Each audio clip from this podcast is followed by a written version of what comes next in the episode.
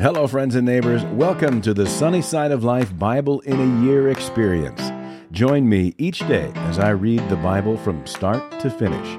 I'm reading from the Life Application Study Bible, New Living Translation, published by Tyndale House Publishers.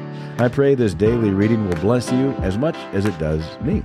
So let's get started. January 19th, Exodus chapters 7 through 9. Then the Lord said to Moses, Pay close attention to this. I will make you seem like God to Pharaoh, and your brother Aaron will be your prophet. Tell Aaron everything I command you, and Aaron must command Pharaoh to let the people of Israel leave his country.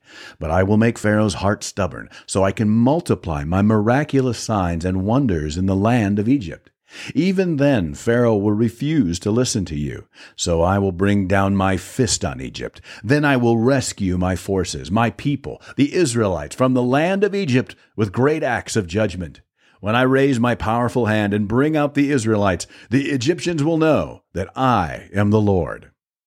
So Moses and Aaron did just as the Lord had commanded them. Moses was 80 years old, and Aaron was 83 when they made their demands to Pharaoh. Then the Lord said to Moses and Aaron, Pharaoh will demand, Show me a miracle. When he does this, say to Aaron, Take your staff and throw it down in front of Pharaoh, and it will become a serpent. So Moses and Aaron went to Pharaoh and did what the Lord had commanded them. Aaron threw down his staff before Pharaoh and his officials, and it became a serpent. Then Pharaoh called in his own wise men and sorcerers, and these Egyptian magicians did the same thing with their magic. They threw down their staffs, which also became serpents. But then Aaron's staff swallowed up their staffs. Pharaoh's heart, however, remained hard. He still refused to listen, just as the Lord had predicted. Then the Lord said to Moses, Pharaoh's heart is stubborn, and he still refuses to let the people go. So go to Pharaoh in the morning as he goes down to the river. Stand on the bank of the Nile and meet him there. Be sure to take along the staff that turned into a snake. Then announced to him, The Lord, the God of the Hebrews, has sent me to tell you, Let my people go, so they can worship me in the wilderness. Until now, you have refused to listen to him. So this is what the Lord says I will show you that I am the Lord. Look, I will strike the water of the Nile with this staff in my hand, and the river will turn to blood. The fish in it will die, and the river will stink. The Egyptians will not be able to drink any water from the Nile.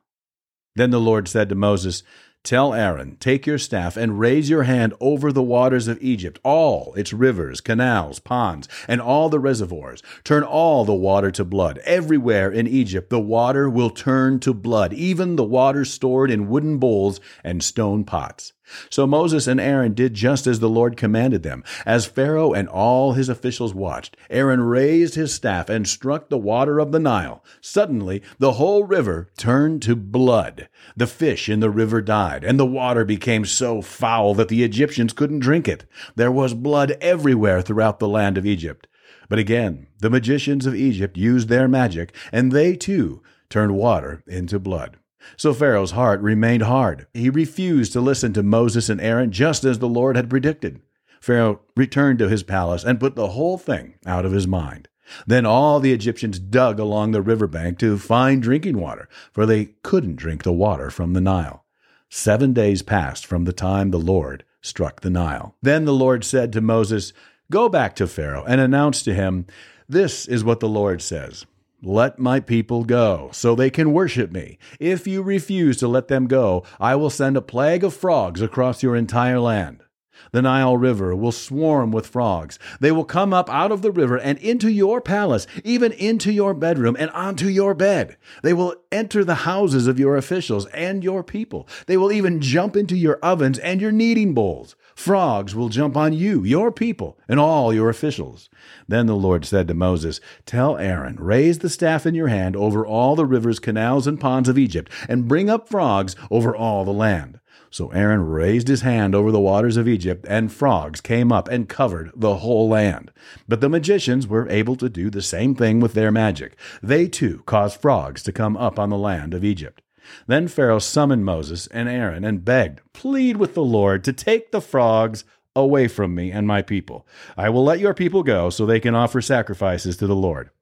You set the time, Moses replied. Tell me when you want me to pray for you, your officials, and your people. Then you and your houses will be rid of the frogs. They will remain only in the Nile River. Do it tomorrow, Pharaoh said. All right, Moses replied. It will be as you have said. Then you will know that there is no one like the Lord our God. The frogs will leave you and your houses, your officials, and your people. They will remain only in the Nile River. So Moses and Aaron left Pharaoh's palace, and Moses cried out to the Lord about the frogs he had inflicted on Pharaoh. And the Lord did just what Moses had predicted. The frogs in the houses, the courtyard, and the fields all died. The Egyptians piled them into great heaps, and a terrible stench filled the land. But when Pharaoh saw that relief had come, he became stubborn. He refused to listen to Moses and Aaron, just as the Lord had predicted. So the Lord said to Moses, Tell Aaron, Raise your staff and strike the ground. The dust will turn into swarms of gnats throughout the land of Egypt. So Moses and Aaron did just as the Lord had commanded them. When Aaron raised his hand and struck the ground with his staff, gnats infested the entire land covering the Egyptians and their animals. All the dust in the land of Egypt turned into gnats. Pharaoh's magicians tried to do the same thing with their secret arts, but this time they failed, and the gnats covered everyone, people and animals alike. This is the finger of God, the magicians exclaimed to Pharaoh. But Pharaoh's heart remained hard. He wouldn't listen to them just as the Lord had predicted. Then the Lord told Moses, Get up early in the morning and stand in Pharaoh's way as he goes down to the river. Say to him, This is what the Lord says Let my people go so they can worship me. If you refuse, then I will send swarms of flies on you, your officials, your people, and all the houses. The Egyptian homes will be filled with flies, and the ground will be covered with them. But this time I will spare the region of Goshen, where my people live. No flies will be found there. Then you will know that I am the Lord, and that I am present even in the heart of your land. I will make a clear distinction between my people and your people. This miraculous sign will happen tomorrow. And the Lord did just as he had said. A thick swarm of flies filled Pharaoh's palace and the houses of his officials. The whole land of Egypt was thrown into chaos by the flies. Pharaoh called for Moses and Aaron. All right, go ahead and offer sacrifices to your God, he said, but do it here in this land. But Moses replied, that wouldn't be right. The Egyptians detest the sacrifices that we offer to the Lord our God. Look, if we offer our sacrifices here where the Egyptians can see us, they will stone us. We must take a three day trip into the wilderness to offer sacrifices to the Lord our God, just as he has commanded us. All right, go ahead. Pharaoh replied, I will let you go into the wilderness. Go offer sacrifices to the Lord your God, but don't go too far away. Now hurry and pray for me. Moses answered, As soon as I leave you, I will pray to the Lord, and tomorrow the swarms of flies will disappear from you and your officials and all your people.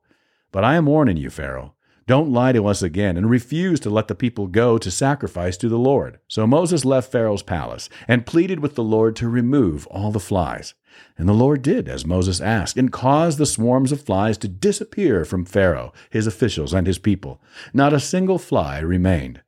But Pharaoh again became stubborn and refused to let the people go. Go back to Pharaoh, the Lord commanded Moses. Tell him this is what the Lord, the God of the Hebrews, says.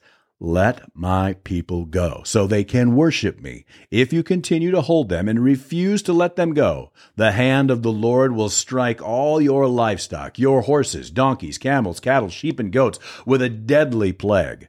But the Lord will again make a distinction between the livestock of the Israelites and that of the Egyptians. Not a single one of Israel's animals will die. The Lord has already set the time for the plague to begin. He has declared that he will strike the land tomorrow and the Lord did just as he had said. The next morning, all the livestock of the Egyptians died, but the Israelites didn't lose a single animal.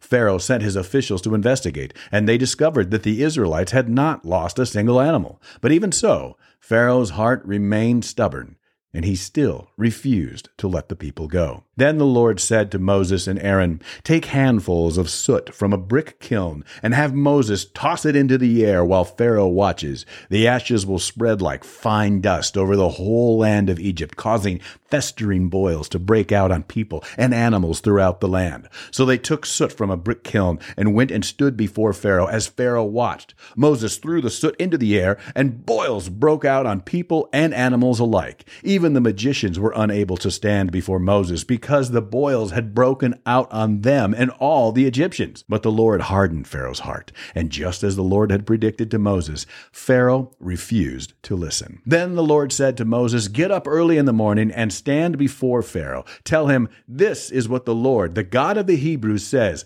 Let my people go so they can worship me. If you don't, I will send more plagues on you and your officials and your people. Then you will know that there is no one like me in all the earth. By now I could have lifted my hand and struck you and your people with a plague to wipe you off the face of the earth.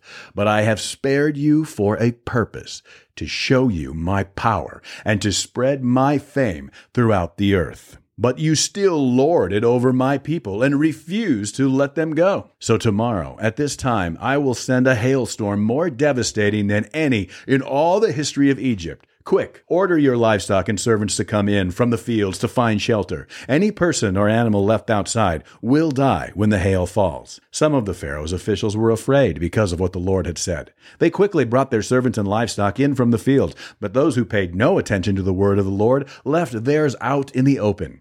Then the Lord said to Moses, Lift your hand toward the sky, so hail may fall on the people, the livestock, and all the plants throughout the land of Egypt. So Moses lifted his staff toward the sky, and the Lord sent thunder and hail and lightning flash toward the earth. The Lord sent a tremendous hailstorm against all the land of Egypt. Never in all the history of Egypt had there been a storm like that, with such devastating hail and continuous lightning. It left all of Egypt in ruins. The hail struck down everything in the open field, people, animals, animals and plants alike. Even the trees were destroyed. The only place without hail was the region of Goshen, where the people of Israel lived.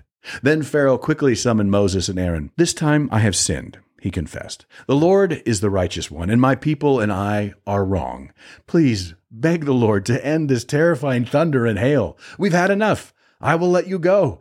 You don't need to stay any longer. All right, Moses replied. As soon as I leave the city, I will lift my hands and pray to the Lord. Then the thunder and hail will stop, and you will know that the earth belongs to the Lord. But I know that you and your officials still do not fear the Lord God. All the flax and barley were ruined by the hail because the barley had formed heads and the flax was budding. But the wheat and the emmer wheat were spared because they had not yet sprouted from the ground. So Moses left Pharaoh's court and went out of the city. When he lifted his hands to the Lord, the thunder and hail stopped and the downpour ceased. But when Pharaoh saw that the rain, hail, and thunder had stopped, he and his officials sinned again. And Pharaoh again became stubborn. Because his heart was hard, Pharaoh refused to let the people leave, just as the Lord had predicted through Moses.